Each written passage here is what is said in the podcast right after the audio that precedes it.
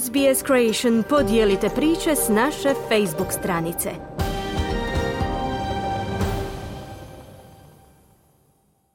SBS na hrvatskom jeziku ja sam Marijana Buljan. Razgovaramo o jeziku, o hrvatskom u Australiji i naši gosti su učitelji hrvatskog jezika u jednoj od škola Viktorijske e, škole jezika, državne škole jezika, koja održava nastavu u četiri centra e, za hrvatski jezik u Melbourneu. Na početku ću svoje goste zamoliti da nam se predstave. Lijep pozdrav svim slušateljima SBS Hrvatskog radija. Zovem se Tatjana Stankić, po profesiji sam učiteljica predškolskog uzrasta. Od 2016. godine radim u školi Kilo Downs kao učiteljica hrvatskog jezika. Dobar dan, evo moje ime je Petra Markač. E, ja sam započela predavati u VSL-u u Kilo Dansu 2021. godine. E, po profesiji sam e, magistra ekonomije i evo, još uvijek sam u Kilo Downsu. Evo, moje ime je Adrian, a po profesiji prvostupnik politologije i međunarodnih odnosa a, i počeo sam e, predavati hrvatski jezik u Kilo Downsu prošle godine. Tada sam imao year 8 to 10. Ove godine je year 8 to 11, uključujući i VCE level. Što vam je najizazovnije u radu e, s učenicima hrvatskog jezika u Melbourneu? Pa motivacija, primarno motivacija i to uključuje i korištenje hrvatskog jezika van nastave. Znači motivirati studente i, i roditelje također kako bi koristili hrvatski jezik van nastave i kako bi bili što više uključeni u aktivnosti hrvatske zajednice. Koliko vi imate učenika? A 16 upisanih, ali redovno ih pohađam 13 do 14.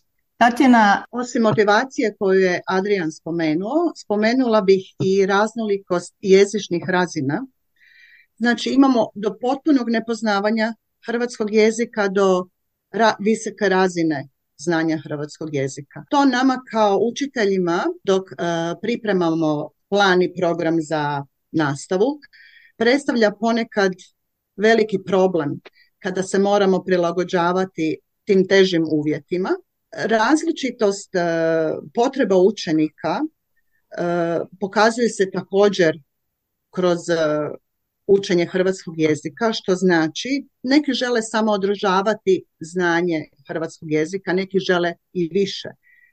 Tako da učenici koji su spremni za VCE odustaju ponekad zbog te težine učenja i pripremanje za taj ispit. E, Petra, onda i vama isto pitanje, što je najteže? Pa evo, ja bi navela nedostatak adekvatnih materijala. Znači ovdje u Australiji je poprilično teško naći neke materijale za naš učenike, a koji su prilagođeni studentima kojima je zapravo hrvatski jezik strani jezik, pa kao ja sama vjerujem i svi učitelji e, troše jako puno vremena za prilagodbu tih materijala, traženja istih, tako da evo omogućimo našim učenicima što jednostavnije praćenje nastave. I isto tako još jedan izazov kao što je Tatjana navela, pošto se smanjuje broj učenika, doslovno se ispajaju razredi i tak se zna desiti da u jednom razredu imamo uh, četiri generacije zapravo. Prošle godine ja sam imala pre prvi, drugi i treći. Doslovno imala sam djevojčicu u prep koja nije znala držati olovku, a ovi iz trećeg razreda su već poznavali zamjenice. Evo, to je isto jedan od problema. Isto tako treba posvetiti jako puno vremena E, da bi se to na što jednostavniji način e, izbjeglo i nekako olakšalo. E, Petra, vi ste spomenuli pad broja učenika hrvatskog jezika, pa bi možda mogli sada ovaj, čuti koliko je, koliki je to pad u odnosu na recimo prije dvije, tri, pet godina e, koliko trenutno ima djece e, u svim uzrastima u školi u kojoj vi podučavate, a koliko ih je bilo ranije? Ja sam došla u razdoblju lockdowna. E, bila bilo mi je napomenuto 2018. nakon e, dobro odigrane utakmice na prvenstvu da se broj e, zainteresiranih učenika drastično povećao i mislim da onda ta, te godine zapravo su tražili i dodatne učitelje koliko smo učenika imali, a nažalost nakon korone, kad sam evo ja se priključila, taj broj radi demotivacije studenata je drastično pao. Mislim da bi Tatjana mogla brojčano dati neke okvire, pošto je ona bila ranije. Da, 2018. broj učenika u Kilo Dance centru bio je bliže 160 učenika. Danas kad brojimo učenike, to je u pola manje, 82 točnije. Kada smo na našem sastanku prije dva, tri tjedna razgovarali, bio mi je šokantan. Znala sam da je e, manji broj učenika, ali da je u pola manje, bio mi je zaista veliki šok. I tu se rodila ideja da promoviramo e, hrvatski jezik, da pokažemo naš rad kako radimo od predškole pa do VCI-a. E, želimo pokazati tu našu suradnju sa roditeljima čija pomoć je velika i vrlo važna karika u cijelom tom procesu. Nadam se da ćemo uspjeti prezentirati e, javnosti, e, roditeljima, obiteljima što želimo postići, kako radimo i da je važnost očuvanja hrvatskog jezika velika, e, očuvanje naše kulture i tradicije. I trebali bi poraditi više na toj svjesnosti, ne samo kod roditelja, obitelji, od hrvatske zajednice, od nogometnih klubova, folklora. Trebamo osvijestiti taj dio, jer to je nama svima u stvari zajednički cilj bi trebao biti. Imate li svi troje, e, vi kao učitelji hrvatskog jezika, osjećaj trenutno da postoji potpora u, u hrvatskoj zajednici za ono što vi radite ili, ili općenito za potrebu učenja hrvatskog jezika? Adrian? Pa, odlično pitanje. Mislim da, mislim da postoji želja, a potpora je malo drugačija riječ koja se može interpretirati na jedan ili drugi način. A, uglavnom mislim da od, od nekakvog političkog diplomatskog vrha imamo potporu, ali od ostale hrvatske zajednice, ne uključujući um, Hrvatsku udrugu učitelja i druge škole, baš ne vidimo nekakvu, nekakvu potporu slažem se s Adrianom, ali mislim da i te neke druge, drugi akteri u našoj hrvatskoj zajednici, mislim da oni nisu svjesni tog problema s kojim se mi zapravo trenutno nosimo. Možda da se oni malo osvijeste o situaciji s kojim se sada nosimo, da bismo, vjerujem, dobili njihovu podršku. E, ja sam uvjerena da zajednica e, je upućena u problem Međutim, e, mislim da ljudima ne dopere do svijesti zaista koliko je to velik problem. Plan postoji u udruzi hrvatskih učitelja.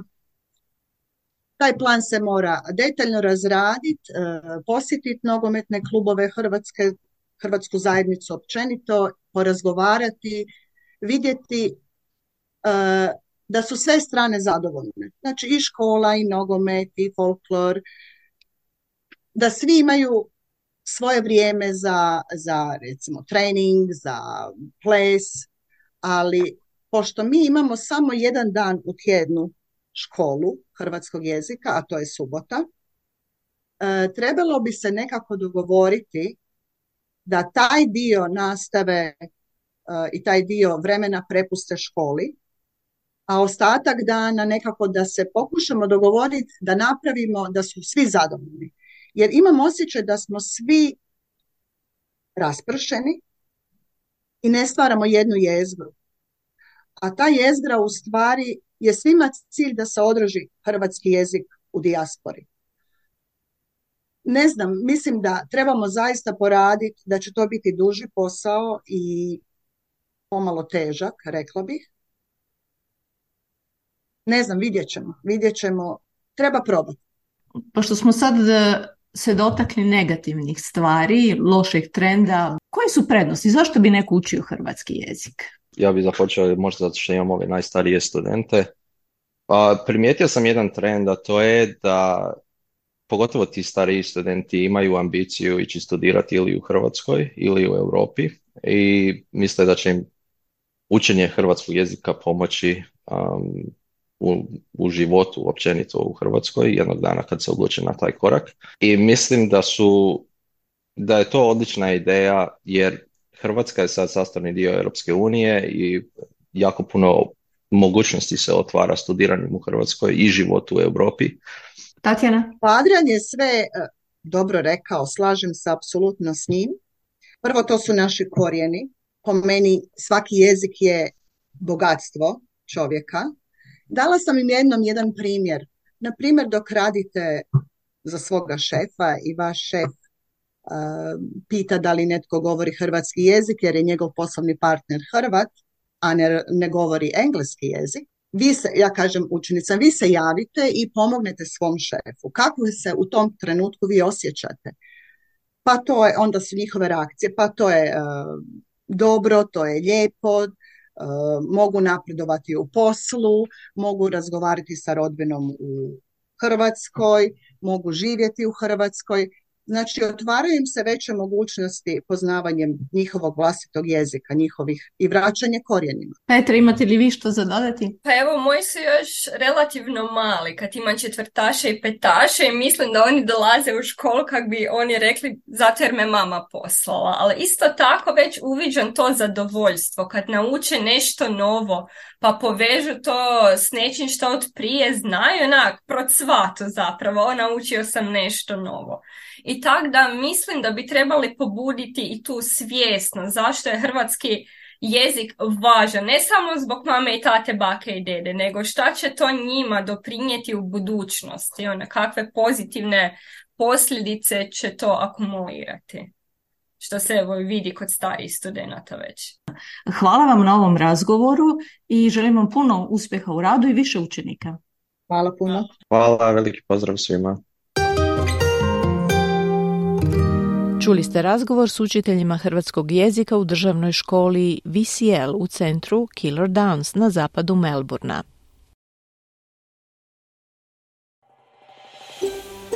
Želite čuti još ovakvih tema? Slušajte nas na Apple Podcast, Google Podcast, Spotify ili gdje god vi nalazite podcaste.